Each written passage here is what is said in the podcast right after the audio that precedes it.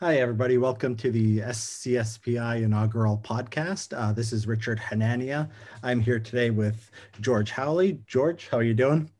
Very well. Thank you for having me. Yeah, great, great for you to be here. So we're going to do these periodically. We're going to shoot for once every two weeks. Um, we have a donors feed, which will be released immediately for people who are contributors or uh, or you know otherwise have helped out CSPI in some way. Um, and then a little bit later, we'll release a regular podcast for everybody else. This one, I think we're gonna be talking about things that um, I, I, you know they could be dated uh, very quickly. Uh, so because we're gonna be talking about the news, I think that we should. Um, yeah, I think we'll get this one out relatively quickly. Uh, but from but for future podcasts, they may be out at a later date. Um, so today's, I guess I should say by start by saying today is January 8th, 2021. Um, there was a, a, ruckus at the Capitol the other day, and you know we'll get to that. It relates to my work and George's work. So, George, can you just introduce yourself? You know, give us your background and your academic career. Sure. My name is George Hawley. I'm an associate professor at uh, the University of Alabama. I've uh, I'm the author of six books, with the seventh uh, under contract uh, just today, actually. Um, and my work generally is around um, questions about ideology, demography, of public opinion, um, and uh, religion and politics. So covered a, a lot of ground, but all sort of within similar themes. Yeah, and you have six books, uh, and three of them are on the conservative movement in some way, right? That's right and the i mean the first one you wrote um, was uh, right-wing critics of american conservatism. What year did that come out? That uh, i wrote it in 2014 but because of the delays in uh, academic publishing it wasn't actually available for purchase until early 2016 but the timing ended up working out all right because of the themes were, were appropriate at the time. yeah. When you started studying this stuff in 2014, I mean, there was what? There was the Tea Party was a, a few years, it was a few years into it, but you really, you, you um, sort of profiled some characters that were out there, some of them I'd heard of and some of them not. Uh, can you give us sort of a broad lay of the land? What was, what were, who were the right-wing critics of American conservatism and what didn't they like about the movement? Well, sure. I guess I should. Uh, I mean, it's kind of a big question, but um, the justification for that project was that the conservative movement, the mainstream conservative movement that have, has you know dominated much of American politics for all of my life and all of your life, I was arguing was uh, becoming increasingly anachronistic. Right, um, you know, conservatism, as much as they like to say it represents permanent things or this very logical collection of philosophical principles really was kind of a, a product of the early Cold War period um, that was sort of surviving by the you know the 2010s based on essentially inertia and Reagan nostalgia. And I suggested that you know something might be coming down the line that wouldn't just be sort of a minor variation on the conservatism that we've known but might totally reject one or more or all of the basic premises of the conservative movement. That is the you know the, the what we call fusionism of uh, limited government intervention in the economy combined with uh, moral values or christian values however defined um, and then a strong foreign policy, however defined, that you know those things didn't necessarily have to have a logical connection. You could have one without the other, or you could have most right countries. They, most countries they don't, right? It's uh, the the marriage between free markets and social conservatism. You can just look at the world to see that that's that's not natural. Yeah, I mean, you know, you could say that may, maybe that made a fair amount of sense in, say, the 1950s, when sort of you know bourgeois values probably were dominant in corporate America. Um, art is that the case today? I don't think so. I mean, sort of Hobby Lobby is considered, you know, an aberration, right? In sort of uh, when it comes to you know big corporations caring about uh, social issues at all. So anyway, the premise of that book was, you know, this movement is looking increasingly rickety. So I wanted to sort of profile all these different right-wing ideologies, right-wing as I define them, um, that might be coming down the pipeline that could, you know, challenge conservatism as as we understand it, as the dominant, uh, you know, opponent to mainstream liberalism. So I walked through, you know, various degrees of sort of secular conservatism, a conservatism that doesn't have any sort of religious foundation, um, what's called localism, so a, a, skepticism about both big government and big business, um, all the different varieties of libertarianism from sort of like a, a low tax liberalism all the way to sort of a Rothbardian right wing anarchism. And then, um, you know, paleo conservatism, which we generally associate with Pat Buchanan and then onto you know, the Euro- European right-wing movements that you could reasonably call neo-fascist, and then of course uh, the extreme right, sort of the white nationalist movement in the United States. Um, and so just profiled all of these and suggested that you know if conservatism doesn't become more appealing, one or more of these might have an opening in uh, in the near future. Yeah, and you this book came out in 2016, so I mean, you nailed it. I mean, that was that was good timing. You saw something that was that was real and it was out there. Um, yeah, I mean, I, I, you know, in some ways, I, I challenge my own thesis at this point. I feel like the last couple of years have suggested it that I underestimated the yeah, state power conservatism. I think that's right. Yeah, I've been thinking the same thing. Go ahead. Yeah, but um, in the sense that there would be new challengers that might have a genuine shot. I think that that was that was right. Um, yeah. And uh, and then of course, right after that book came out, I was offered the chance to write a book on the alt right, which I considered kind of just an extended addendum to right wing critics. I kind of consider them part of the same project because they were in such close proximity to each other.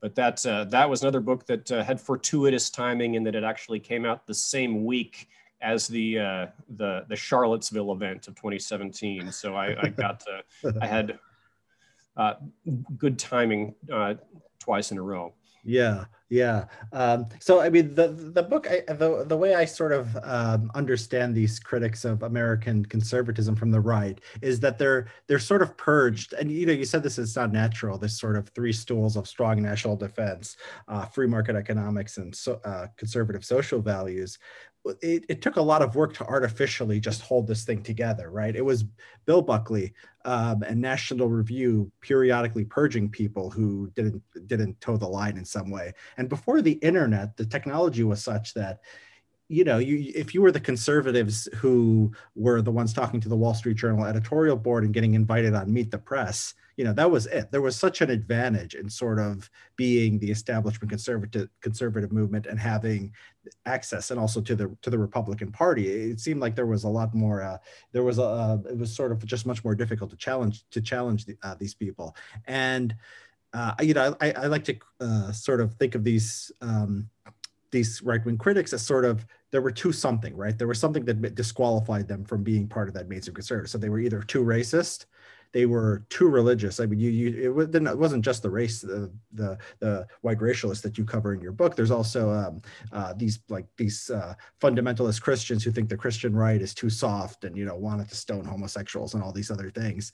Uh, or you had people who were too libertarian who took this libertarian thing too seriously. Uh, people who you know too um, not excited enough about Israel, I guess. That was a big focus of the purchase. It, it's not more as much an ideological thing as just sort of a sort of a peculiar peculiarity of uh, the Buckley era um, American conservative movement. But in 26, so 2016 comes along, and one of these things is dominant, and that's and that's the alt right. So, could you talk about your book and sort of what was happening at that time? Sure. I mean, um, you know, when I wrote Right Wing Critics, I didn't, you know, expect that you know the so-called alt-right would be sort of the big story you know coming down the pipeline. Um, so I, I, can't claim any credit for any uh, uh, foreknowledge of that. But then you know when it started to make waves you know mostly online almost exclusively online really uh, becoming part of the conversation in 2015 and then, of course, sort of exploding in interest in 2016, mostly because Hillary Clinton in August of 2016 gave a speech in Reno dedicated entirely to the subject of the alt right, basically trying to tie uh, the Trump campaign to white nationalists, which I think the strategy there was to try and uh, dampen down Trump's support among sort of more bourgeois, you know, nice, you know, Christian ladies who wouldn't want to support uh, wouldn't want anything to do with that i think that was sort of what the, the logic of that speech was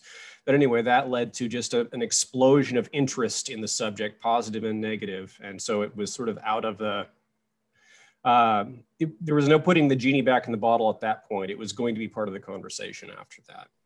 Yeah, and uh, alt right is sort of ill-defined in most of you know most of the discourse. How did you define it in the book, and how how would you define it? Um, well, I mean, the term, you know, had it, it evolved over time, even over the short period. Sort of history moves very fast among internet subcultures, but I would argue that you know white nationalism was sort of a consistent theme throughout, even if there were periods, especially in say 2015 and early 2016, when it became a bit more you know, ecumenical and sort of uh, a more broad-based term that some people might have used to describe the entire, uh, you know, Trump right-wing populist movement. But sort of the, the, the core ideologues were definitely coming out of that particular radical right tradition. Yeah, and like, well, you know, let's be a little more specific. They were basically they were white nationalists, right? Were, were they? Was it? They were just white nationalists with different attitudes, right? Sort of uh, internet savvy. Not, you know, they had this sort of look and this sort of aesthetic, but mm-hmm. the uh, the ideology was was not was not new. Is is that right?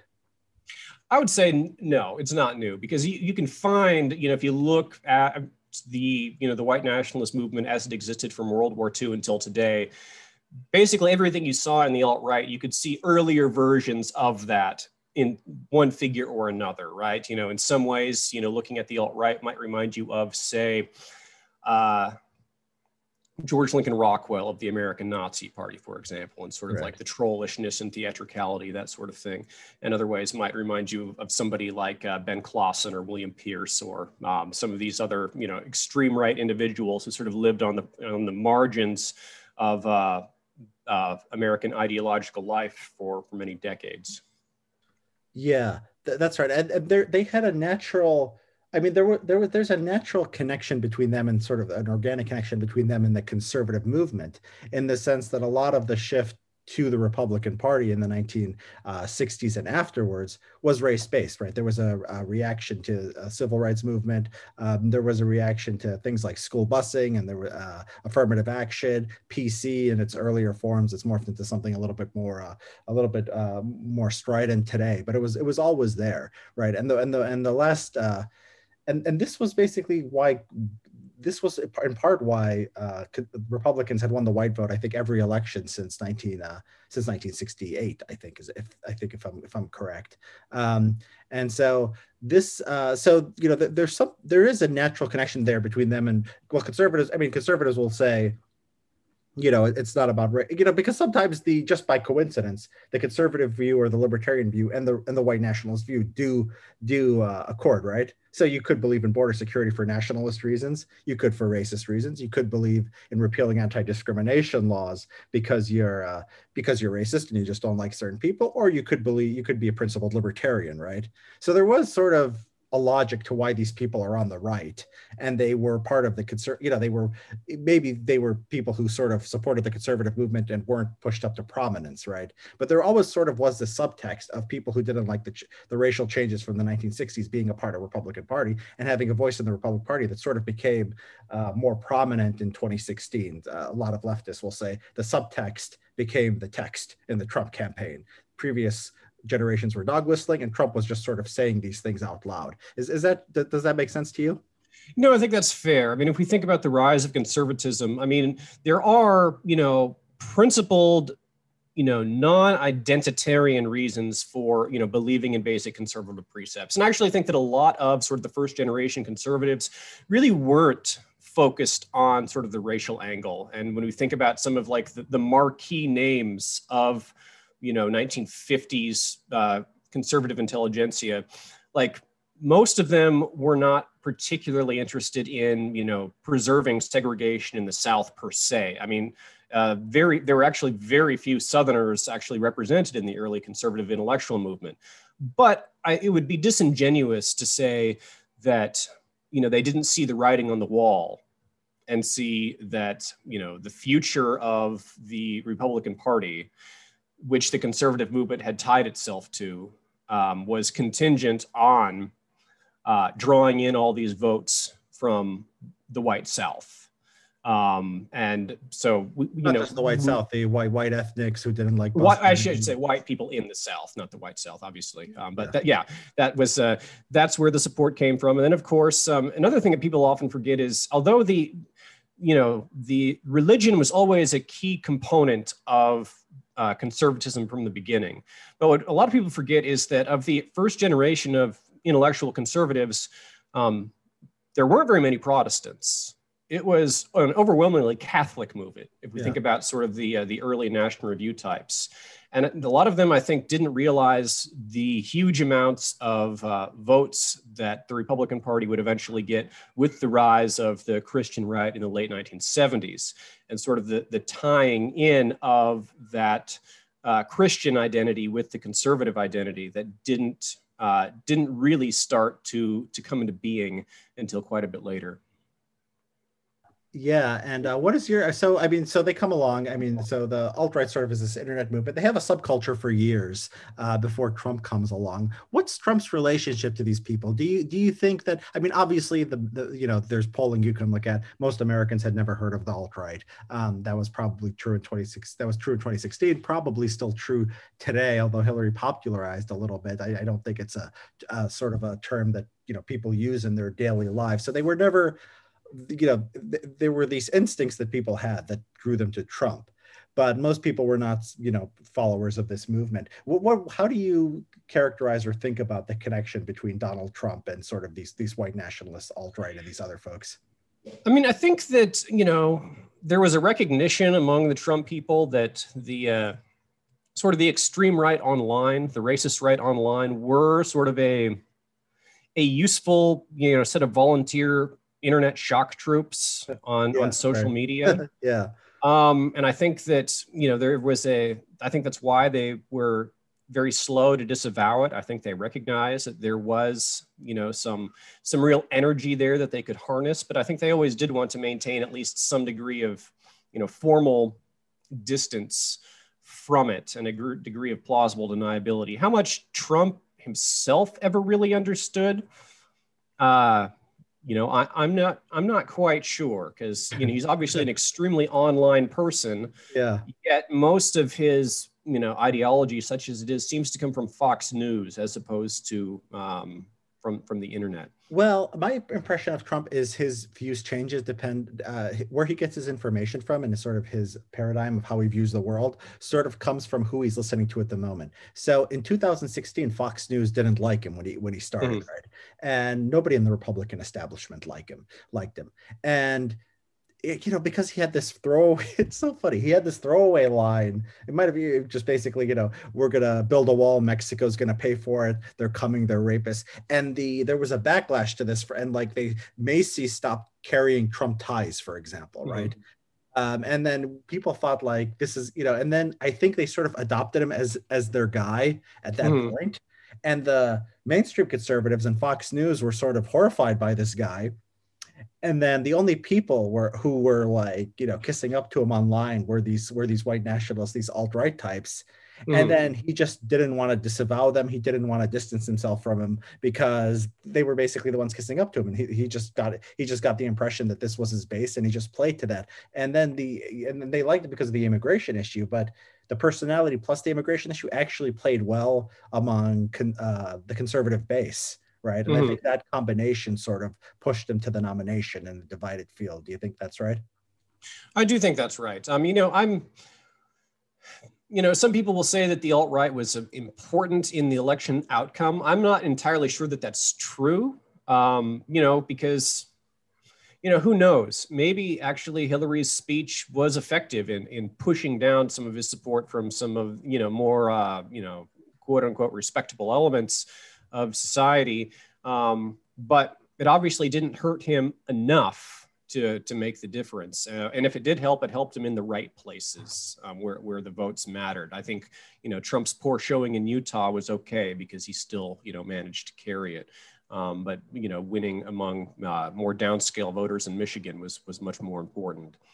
Yeah. So, I mean, so Trump, I mean, but Trump, so Trump wins the election. And I think that I think what was most important is sort of there was this convergence at the time too. I think on the immigration issue between like these sort of alt right and these fringe figures, and some people on you know people who would still get on Fox News. So I think Ann Coulter's arguments were huge. I think there was this mm-hmm. idea, and and we can't leave out sort of what the left is doing at this time. So I, the, I remember the rhetoric surrounding the Obama coalition and they were saying basically the, the country is changing demographically. Basically um, you know the republicans can't win anymore because the country is becoming less white.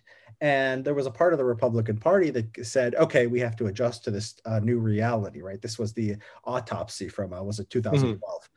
Um, and then there were other people like Ann Coulter and and, and mainly Ann Coulter who wrote a book just saying uh, immigration was the only issue and that's conservatives should just focus on that to the exclusion of everyone else who took the opposite track and said, no, we just should just shut down the border and we should increase the white vote.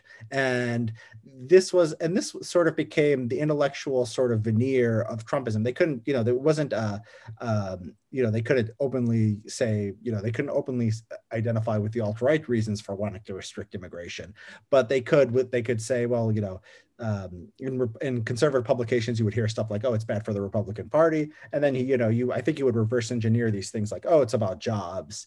Uh, mm-hmm.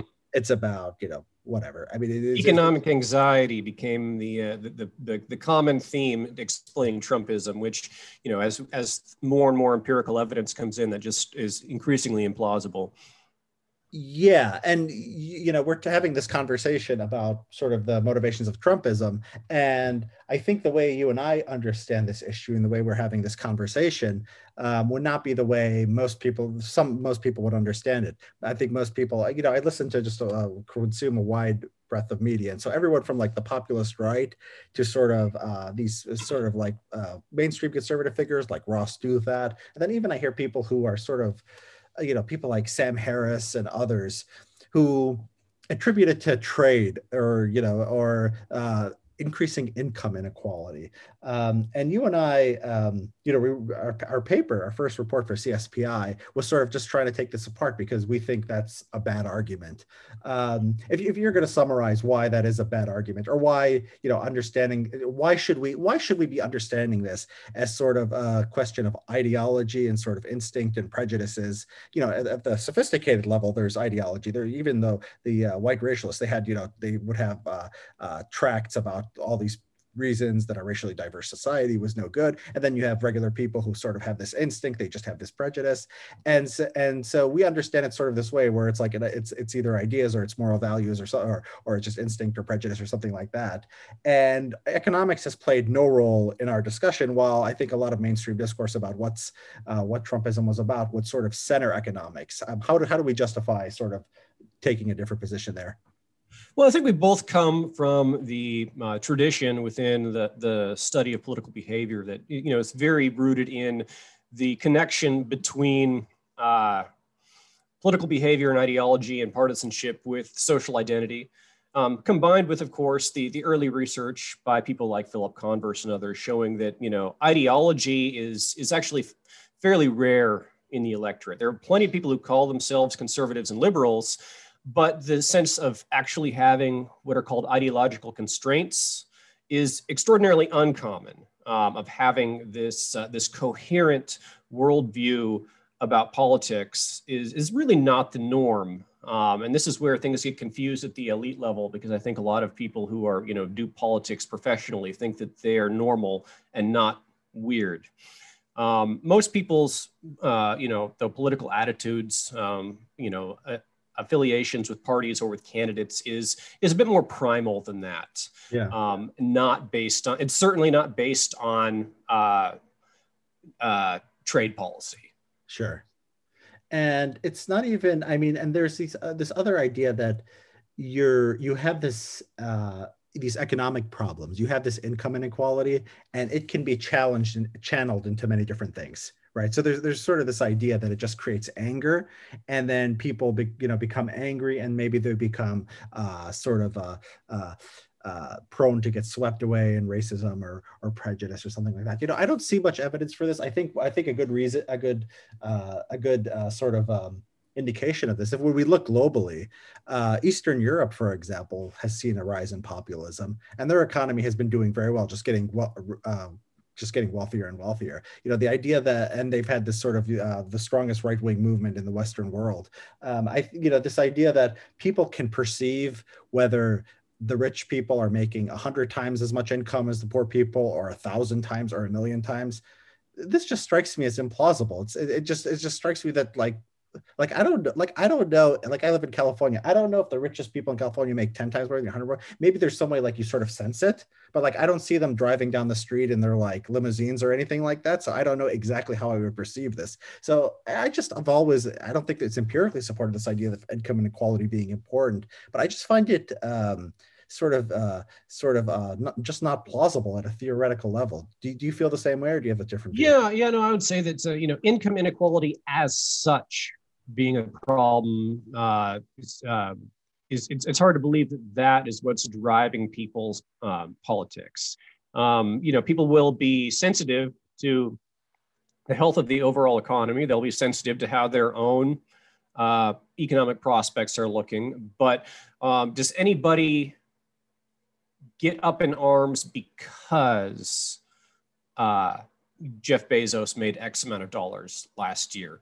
Um, I mean, if everybody else is do, if they are personally doing worse, they might become more angry at billionaires. But I don't think that. But that's I think that's more a function of their own economic prospects going downward, not necessarily you know the that they're making the connection between um, you know their own economic prospects and those of the 1% i mean obviously you will find ideologues especially on the left who will make this argument over and over again about you know the evils of plutocracy. But i'm not convinced that is a uh, something that is fundamentally driving uh, votes out in the electorate. Yeah. You mentioned bezos. I mean are people mad at bezos? I mean if you go on twitter yeah like everyone is like the left and and sort of the right like sort of just will bash these tech tech uh, billionaires and then you look at polling like of Amazon and Google and how and people love people love these things. I mean, I was looking at a, uh, a, a they they check people's favorite apps. They're the apps that they're happiest using.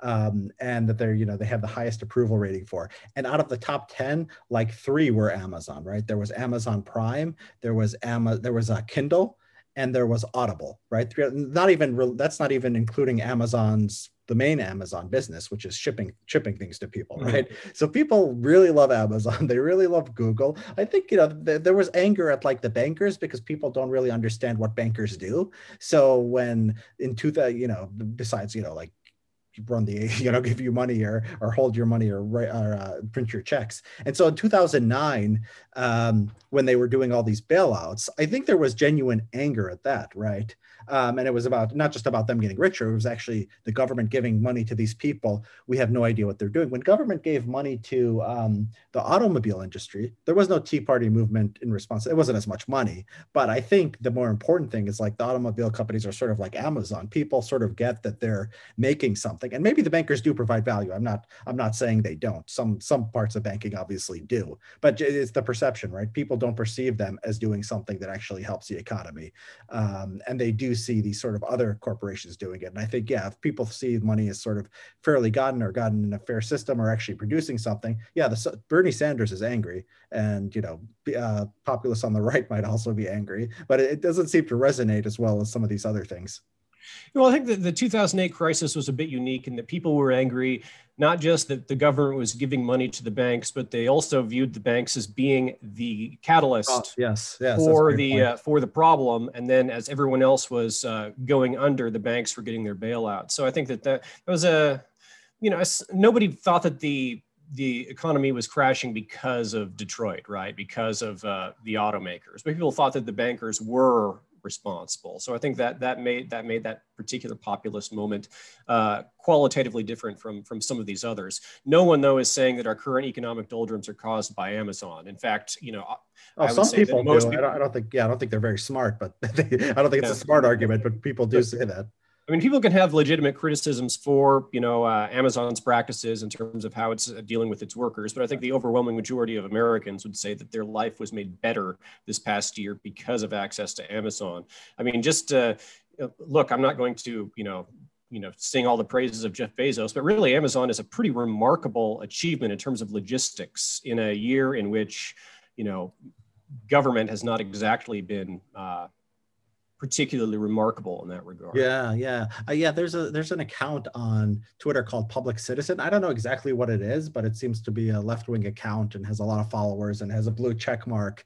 And one thing they tweeted was like, "Here's all the billionaires and how much they, money they made during the pandemic." And like Sanders also tweeted something similar. And it's like, can you imagine a world where Amazon didn't make money during the pandemic? Like that would that would have been a terrible terrible world because that means we wouldn't have been able to get anything. And i guess we would have all been outside spreading the the virus to each other. I mean it's, to me it's a clear example of of providing value to society in a world where yeah like you said the government failed uh, the government failed pretty terribly. So yeah so i guess we can i mean i guess we can table that uh, economic i mean it's a bit but more directly like it's not just our intuitions i mean you the the idea going back political science decades of uh, that's going back findings of decades is if I know something about your checkbook, if I could do an audit of George Hawley's finances and see how much he made last year and what he spent his money on, how much uh, loan debt he had and his mortgage and this and that, I can't predict almost anything about your politics, right?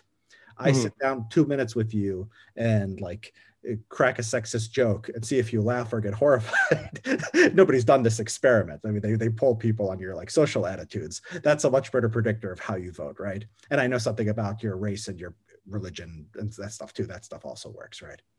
Yeah, that's right. That um, if you have these these other characteristics are much stronger predictors of where you're going to be ideologically than the amount of money in your bank account. I mean, that matters, but it's it gets swamped in yeah, uh, yeah. in quantitative models, um, its its substantive importance will be much less significant. Knowing that somebody is a uh, you know a white evangelical Christian is much is a much stronger predictor than knowing that somebody made uh, one hundred and twenty thousand dollars last year.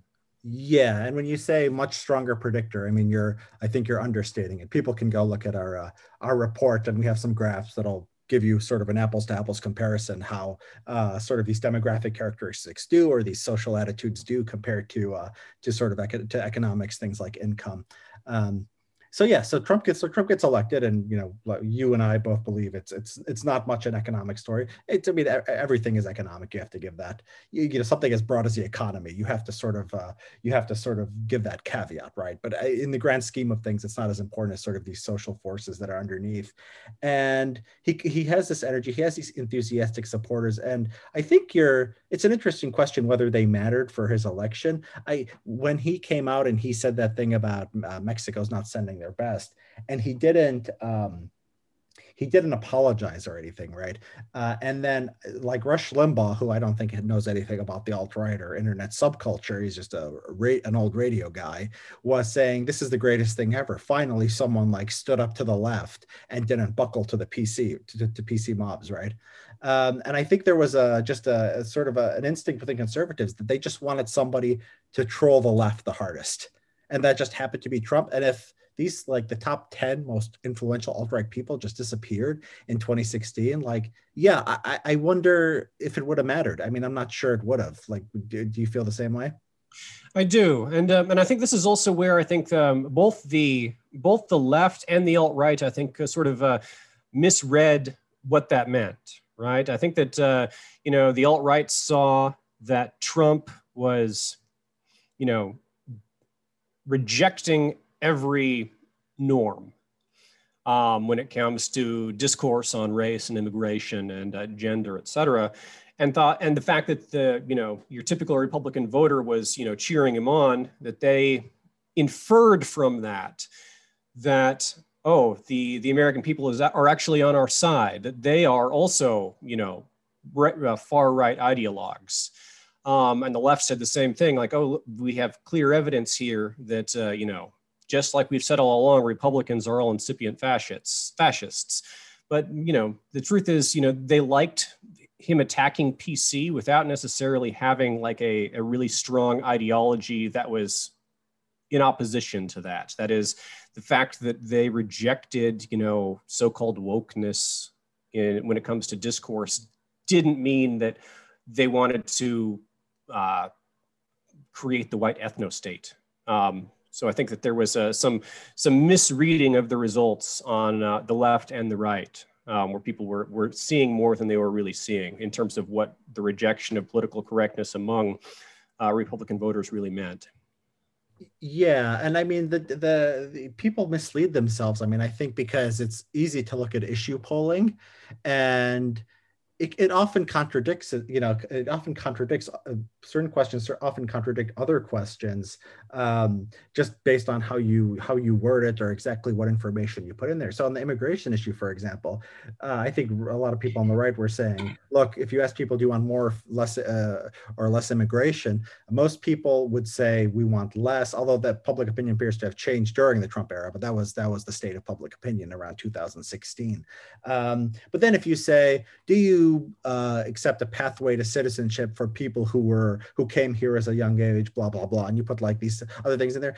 Like yeah, yeah, the public opinion, even Republican uh, opinion, will be uh, in favor of quote unquote amnesty. It won't play well with the activist base, so they'll be angry. They'll they'll they stopped uh, Bush working with the Democrats to try to pass a uh, pathway to citizenship, right? But the public opinion is sort of is sort of mushy on these things. They they like the idea of fighting back against PC. That's the one thing that's like that that was the core of the Republican uh, sort of uh, uh, intuitive uh, sort of uh, a liking for Trump. This sort of connection that they felt. It was he's just these people bully us. Uh, they they're unfair. They don't like us very much. Um, and we're and this guy is attacking them back. And he's also you know he's he's sort of on our side. And he could have done you know he could have his policy could be all over the place. you know there was there it was it was like both Trump and the Republican Party before Trump were sort of fooling themselves because the Republican Party before Trump had, I think, convinced themselves that Trump would go away because uh, he wasn't a real conservative. So as soon as they pointed out to the voters that he, um, you know, he, he, I guess, you know, he didn't believe in the principle of, you know, free market principles, and he wasn't about small government, like they would just turn away from him, and that wasn't true. But then also people uh, who were supporters of Trump, sort of more populist Republicans, thought that oh, they rejected, you know, the, the Paul Ryan agenda, and they wanted someone who would talk about trade and would talk about these things, and that's why they went to Trump, right? And both of these sides are wrong. They just wanted someone to troll the left and you know whatever his trade policy was they don't care. They as long as they had that connection they would go with it right? I'll agree with that. And um, just to return to something you, you said a moment ago um, immigration is definitely one of those issues where you can find polling that will be all over the place. This is a question that is very sensitive to question wording right? Um, you know you can describe amnesty in different words and people will be there will be large majorities in favor of it. But if you say do you support amnesty? you'll see the reverse. It's uh, this is one where sort of the uh, the question wording is is everything. Um, but uh, to your broader question um, I, I, totally agree with you about uh, people trying to make big uh, inferences about where the public is based on on Trump. Um, and this is where I think I sort of got things wrong a little bit too. I mean, I something I had been hitting on for a while was that you know your typical American does not care about conservative principles as such. Um, but I, I, I will admit that I thought that there was something that that Trumpism had some substance to it when it comes to what uh, what his voters wanted from him, and over the past four years, I've I've, I've come to question that. That is that you know Trumpism now has almost no substance to it. It's it's just it's all it is is Trump as opposed to any you know coherent ideology or philosophy that you know that was motivating the people who say we're out on the streets a couple of days ago like i don't think they were motivated by trade or by immigration policy or by any of these other things yeah, I mean, so we can, I guess, yeah, that, that is a great segue into just talking about the events of the last few days. So uh, it was funny because 2016 and 2020, these the most diehard Trump supporters to me don't really resemble uh, don't really resemble each other all that much, and it's it's sort of not remarkable. And both 2016, right when he got election, when he got elected, and now 2020 in the aftermath election, are both full of social media controversies about social media starting to ban people. So I mean, we should just go. I mean, so social media started banning the alt right in uh, 2016, and the aftermath of Trump's election, they really came down hard on them. Um, and these were, you know, like the people who are white nationalists, who are sexist, who are trolling journalists and all this stuff. And now they're banning Trump supporters um, for, you know, th- saying Mike Pence is about to be executed and the world is run by satanic pedophiles and, you know, talking about vote fraud. And you're right. It's absolutely ideologically f- free but uh, while the earlier you know the earlier iteration of this was ideological but it looks the same on the surface because there's these people who the media and the establishment and the republican establishment democratic establishment don't like and are trying to cancel right and social media is sort of the nexus where this battle is happening but the things that they're canceling them for have nothing to do with the things they were canceling them for four years ago right yeah, it's it's interesting. Like the uh, it seems like most of the uh, the canceling is not because of you know people being you know racist uh, per se. It's usually because of uh, you know saying totally outrageous things about you know democratic conspiracies, about uh, you know stolen votes, um, and uh, you know obviously whipping up uh, you know potential violence among people about about these about these issues. I mean, uh, you know, Lin Wood I, I, don't even like. There's not a lot of ideology behind his his his madness on, on Twitter. He's he's the one you're talking about who was talking about. Uh, um, Pence is about to the, get the forthcoming execution of, of Mike Pence, which was sort of a throwaway line he put out, which seems like it would have it, it warranted more. Uh, you know more detail than he provided. Yeah, yeah, this person is insane. I would say go look at his Twitter account, but we're talking on January 8th, Friday night, and he just got banned from Twitter just in the last day or so. He General Michael Flynn, um, Sidney Powell, Trump's, you know, the craziest of Trump's lawyers, uh, and uh, the 8kun's guy, uh, Ron Watkins is his name. And if you don't know what uh, 8kun is, you know, you're, you're, you're probably lucky. Um, and so these people were just banned, and Trump just got banned um, permanently uh, just before we came on within the last within the last hour or two. Um, and yeah, I mean, Lin Wood, Linwood the other day was saying Jeffrey Epstein is alive and he's gonna expose John Roberts for uh, uh, he's he's gonna expose John Roberts for his pedophilia. I mean, just the craziest nonsense. You know, there's a, you talk about right wing critics of American conservatism. There's uh, you know Alex Jones, and occasionally just out of like a morbid curiosity, I'd listen to him and he seemed like the craziest person in the world in 2016 and you turn him on in 2020 and he's like, like the, the people that Trump is retweeting, Alex Jones is saying, no, no, they're exaggerating. they're going too far. Right? It's like Alex Jones has become sort of the sane centrist of where they are. And it's not, and these people were like, you know, they're not nobodies. They're the people that the president is promoting and retweeting and leading his effort to overturn the election. So we've just gotten to a point that's just, insane. It's it's it's not something I would have expected for. I thought we'd go on a straight line, maybe like things got racist and they'll get more racist, maybe like something like that. But it's not like you're more or less racist or more or less, you know, white identity politics. You, it's just degenerate degenerated into insanity, right? Yeah, I mean, if we think about 2016, I mean, there were identifiable, coherent factions on the right. You know, you had the sort of the Jeb Bush Republican establishment you had sort of the alt-right white nationalists who were trying to drag Trumpism in their direction. And then you had sort of the more generic, less defined right-wing populism of Trump. And then you had uh, people who I think were sort of cynically, you know, on the sidelines, uh, trying to, you know, manipulate things to their advantage. I would say Bannon was was someone like that who who simultaneously wanted to, you know, ride sort of the alt-right's energy, but also you know maintain a little bit of distance from its more radical uh, elements. Um, but you know you can sort of put people in different ideological boxes and make sense of them. Right now, when I look at you know the insanity in DC from a few days ago, like there's not really much coherence to it. Like if I'm trying to describe the ideology of the of you know the Viking guy uh, in the capital like I, I have no idea. Like if if he was in charge of policy what would he do? I don't know. No idea. Yeah and i um i you know i pointed out on on twitter the other day that other movements tend to have symbols that you could point to. So the tea party for example it had you know the the don't tread on me flag um and it had you know hold up the constitution and they were dressed like founding fathers um you know these these anarchists black lives matter they have their own symbol related to what they actually believe in. And i was looking at the pictures of the trump rally and it's literally ju- it's just trump. It's they have, they have the name trump on their chest you know on their hat on the, on their back. And there's just the american flag and there's and there's trump. And you know, I mentioned, well, they, they, would occasionally have the Blue Lives Matter flag. So there's this law and order aspect to Trumpism. Someone's like, look what they're doing to the law, to the Blue Lives Matter flag. They're stomping on it and burning it because now suddenly, they, you know, they hate the cops because the cops are preventing them from going into the Capitol and, or not preventing them very well, but, you know, not, but being in their way when they're going into the Capitol and trying to, you know, ransack the place.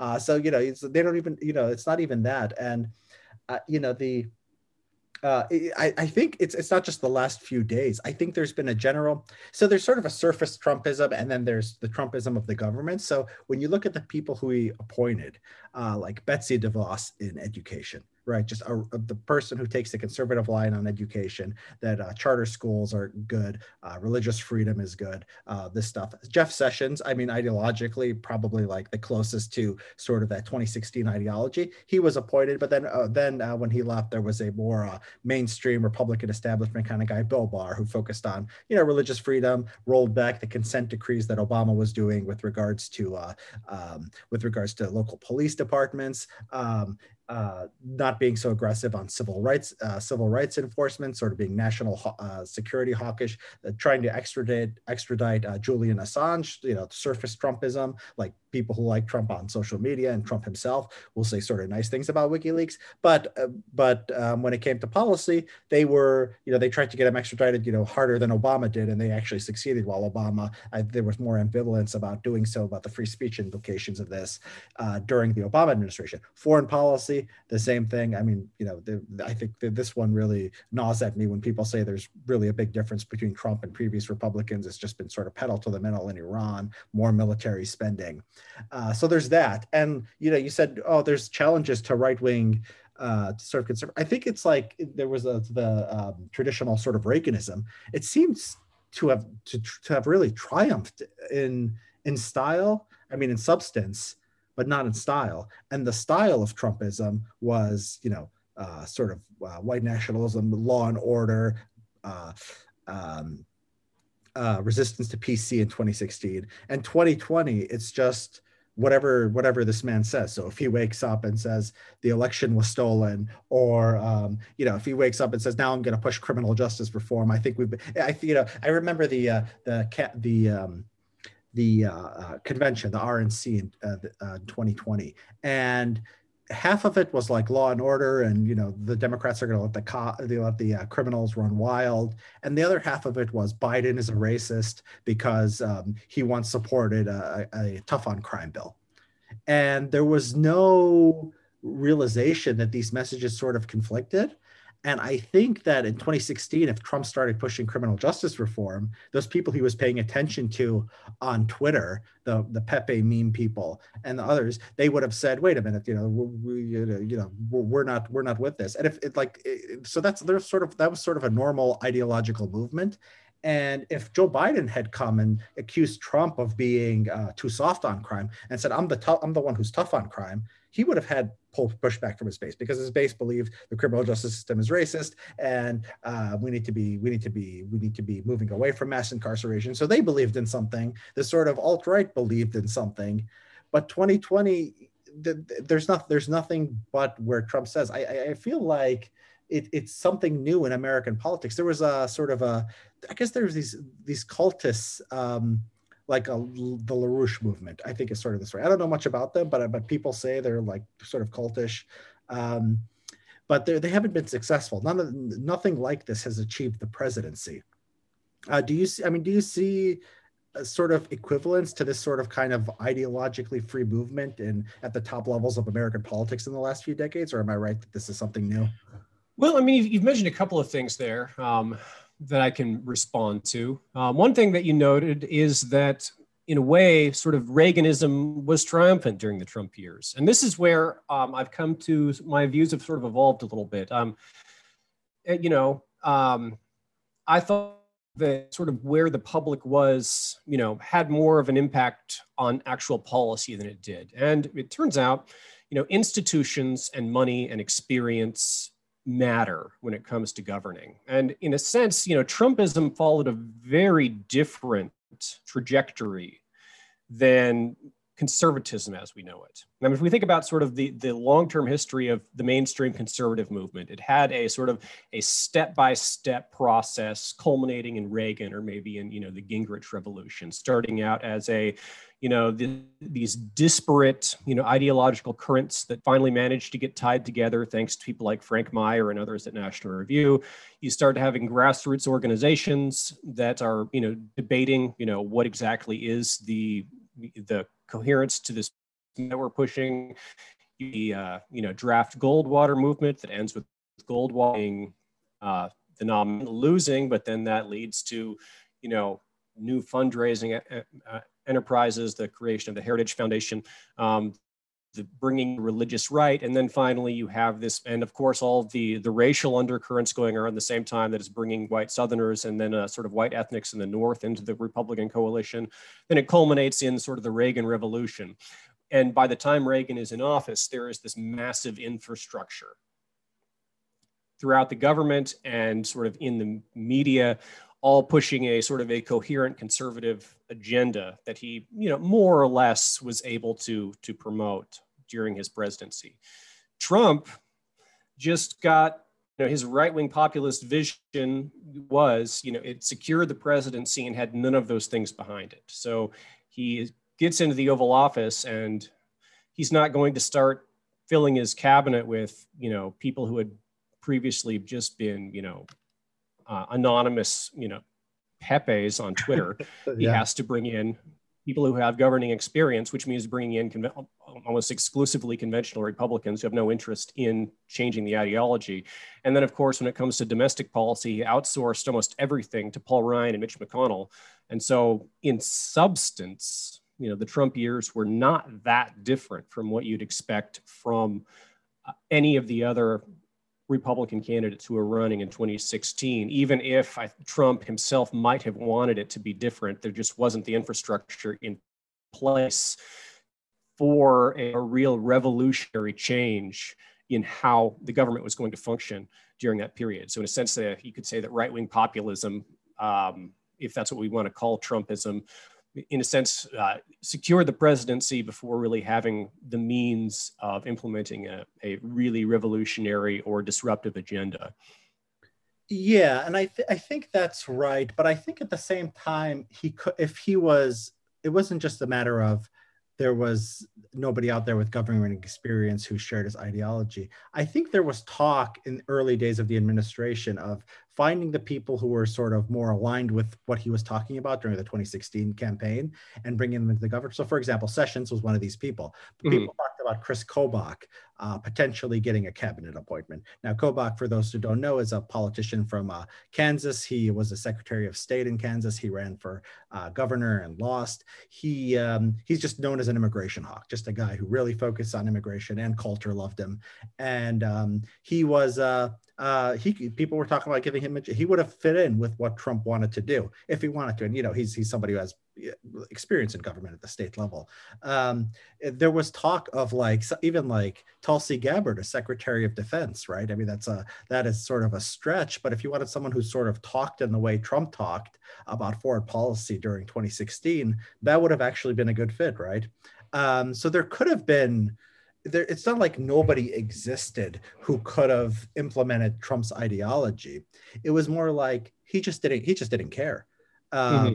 And so picking Pence as the vice uh, president. So Pence had been in uh, a long time congressman. He had been one of the top Republicans in Congress, and so that was sort of the marriage between, I think, Trump and the Republican Party. And then so Pence was like the generic Republican Paul Ryan agenda. That's the guy who you would take to sort of just be somebody in the room. He could have gone with a more unconventional pick, like Gingrich, even though Gingrich was also a head of a Republican Party, he became more of a fringe figure later um, and sort of always had an independent streak. Or Chris Christie, people were talking about. People say Chris Christie actually became, uh, you know, that alternate history is it's fascinating to contemplate. But he went with the safe pick. He went went with okay you know the republican establishment needs you know wants sort of some adult supervision okay, I'll do that. And then he, uh, and then Pence takes over a lot of the staffing. And then when he appoints judges, he just outsources it to McConnell, and he just picks from the Heritage Foundation list that um, anyone else would have picked. And I guess it's things just sort of drifted because he cared so little about policy. Look, I was.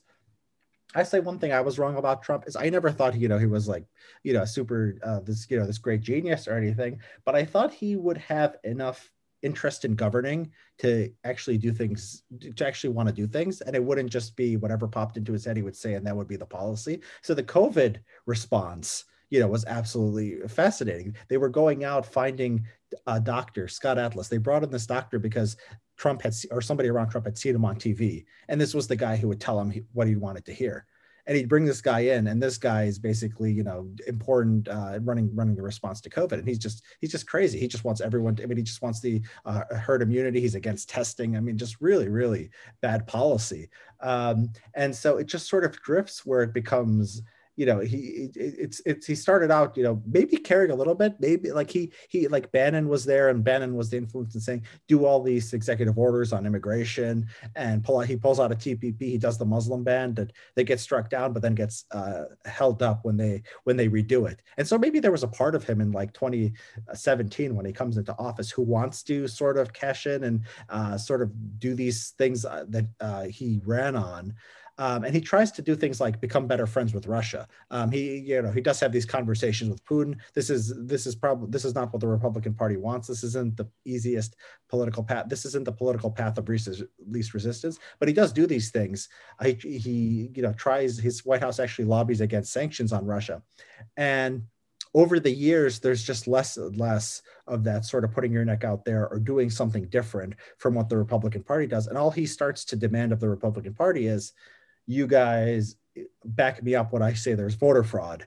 And he just sort of outsources the policy to them. And by the end of it, he just i mean there's there's not even a there's not even a platform in the 2020 the 2020 convention. They didn't even bother with a platform. They they recopied the 2016 platform and it's funny because parts of it were like talking about the current president which was obama and saying we need to get away from you know the current president. So it just, it just they just they just copy and pasted the 2016 uh, the uh, the uh, the platform from uh from uh 20 from 2016 and you know the the the like the you know he almost won and the I'm struck by how little like agenda there was as far as what he would do in the second administration. Like, could you imagine what a second administration had been like? What what go, I mean, it just would have been it just would have been one crisis after the after another, wouldn't have? I, I really didn't see much of you know even in theory, sort of a vision to move towards. It just sort of became this one man and his obsessions, and he was um, becoming unmoored from the conservative movement, while the conservative movement sort of had the substance, but stylistically or vision or leadership, there was just absolutely nothing there at the end.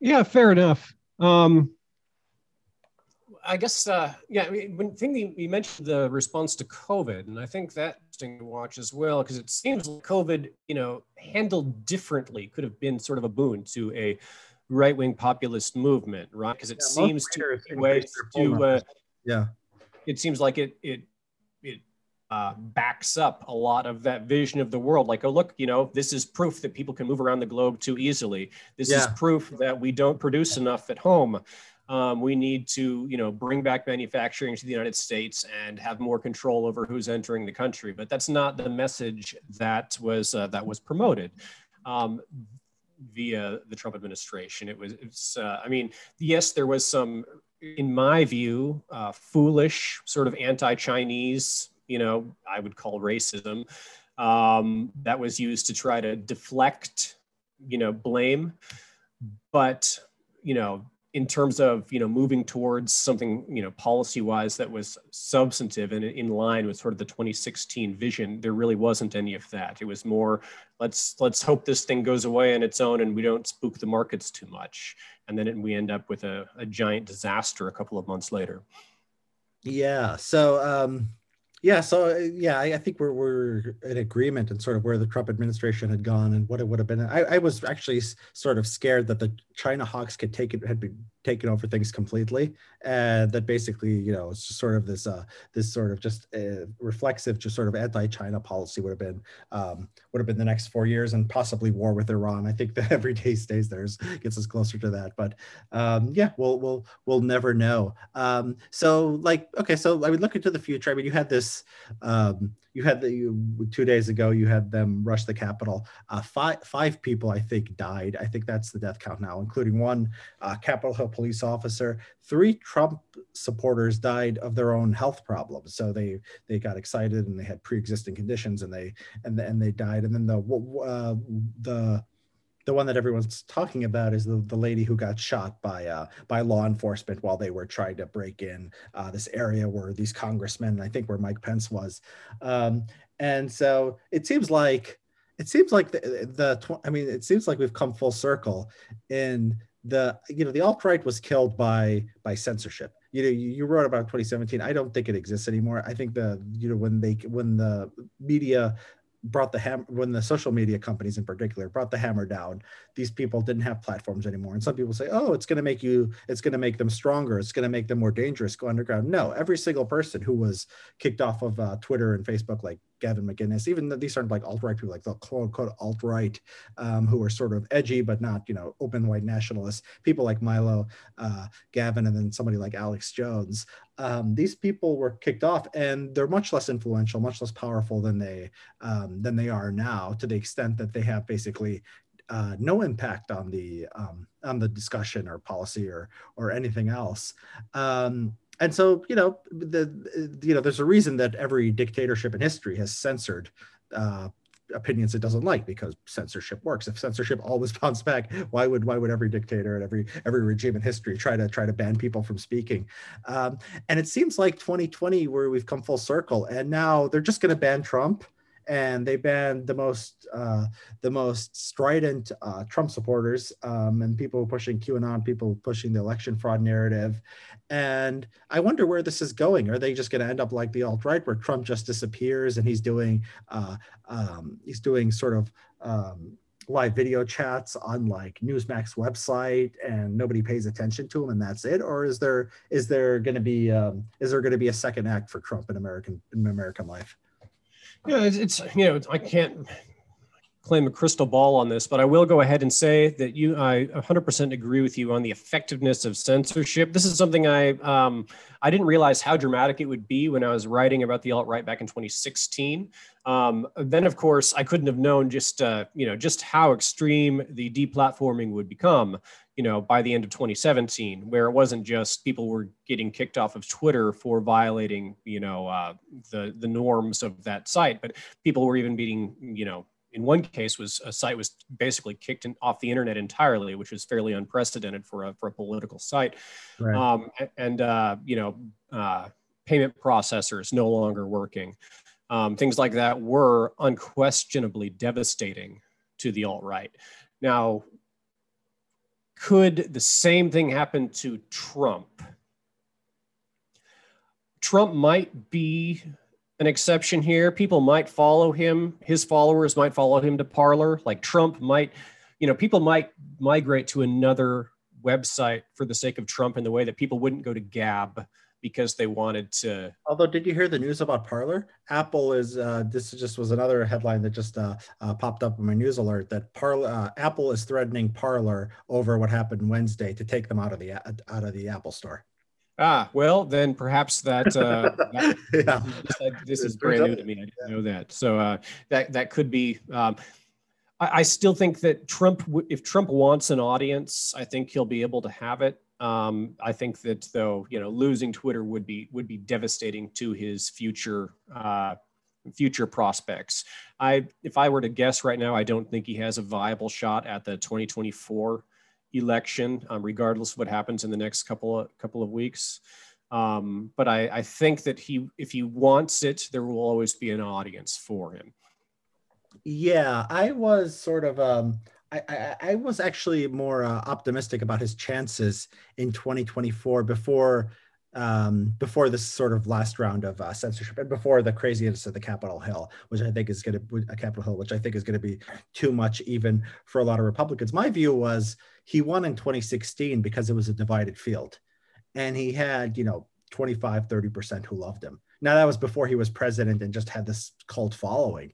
So if he did that in 2024 again and he had 25 to 30% and it doesn't and you know there's you know eight other candidates and nobody you know so sometimes it's the problem is there's no Schelling point right? There's no like in 2016 like the republican establishment had a collective action problem. They wanted to stop trump. They didn't like cruz uh, but there wasn't just like one person. They all said, "Okay, this is the person we're going to throw in with." This happened. This when in the Democrats, by contrast, in the last election, 2020, it became so Sanders won uh, uh, Nevada. Um, he uh, he won New Hampshire, and Biden wins South Carolina.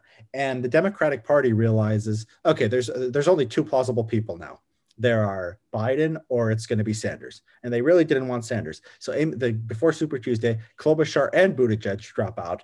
They endorse Biden. And so everyone who doesn't want Sanders, and that's most Democrat, that was most Democrats apparently. There were just blacks who were loyal to Biden. And then there were people who were centrist and people who um, who just listen to the establishment. The Democratic sort of base listens to the establishment in the way the Republican base doesn't. Um, they had somebody to uh, to um, coalesce around, right? It was Biden. It was Biden or Sanders. That that was the binary choice. Um, tw- the Republicans didn't have that in 2016, and they wouldn't have had that in you know 2024 either. There's no superstar person who's just you know sort of the, the challenger to Trump. Everyone's you know kissing up to Trump. Uh, but then that being said, when they start banning Trump from social media and they start banning his followers, um, and look, Fox News is not gonna Fox News is not gonna cater to this guy's every win. They, they they didn't like him when they had other options back in 2016. They sort of fell in line um, when he was president, like like things tend to, tend to go. So I don't think he's to get a lot of coverage or a lot of support from uh, Fox either. So he doesn't have social media. Um, he doesn't even have supporters on social media. He doesn't have um, he doesn't have Fox News. He, I mean, what's what, what's left? He has he has direct mail. For put aside his legal problem. I mean, if you've read about you know what sort of the criminal and civil cases that are coming down the line that that might occupy him, um, yeah, I I thought he was the favorite um, for 2024 before the before Wednesday. Um, now, yeah, now I would be I would be surprised, um, eh, you know, if if he's a viable candidate for for all kinds of reasons. Um, you know, one thing you can do with a cult of personality is you can uh, pass it on to the next generation.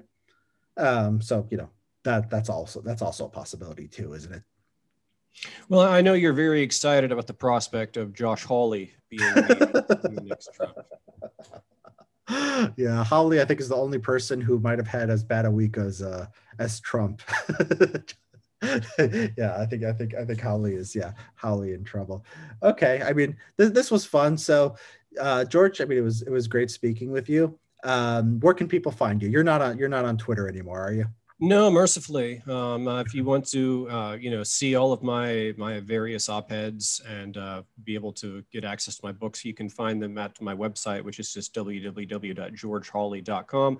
And Hawley is H A W L E Y yeah, just like just like just like the senator. And yeah, if you yeah, George is not going to give you hot takes on on Twitter. You're going to have to actually read a book or or download an academic article. So we're glad that we're glad to have him here on the podcast. So uh, thank you, George, and thank you everybody for joining us. This has been the CSPI podcast, and we'll see you next time.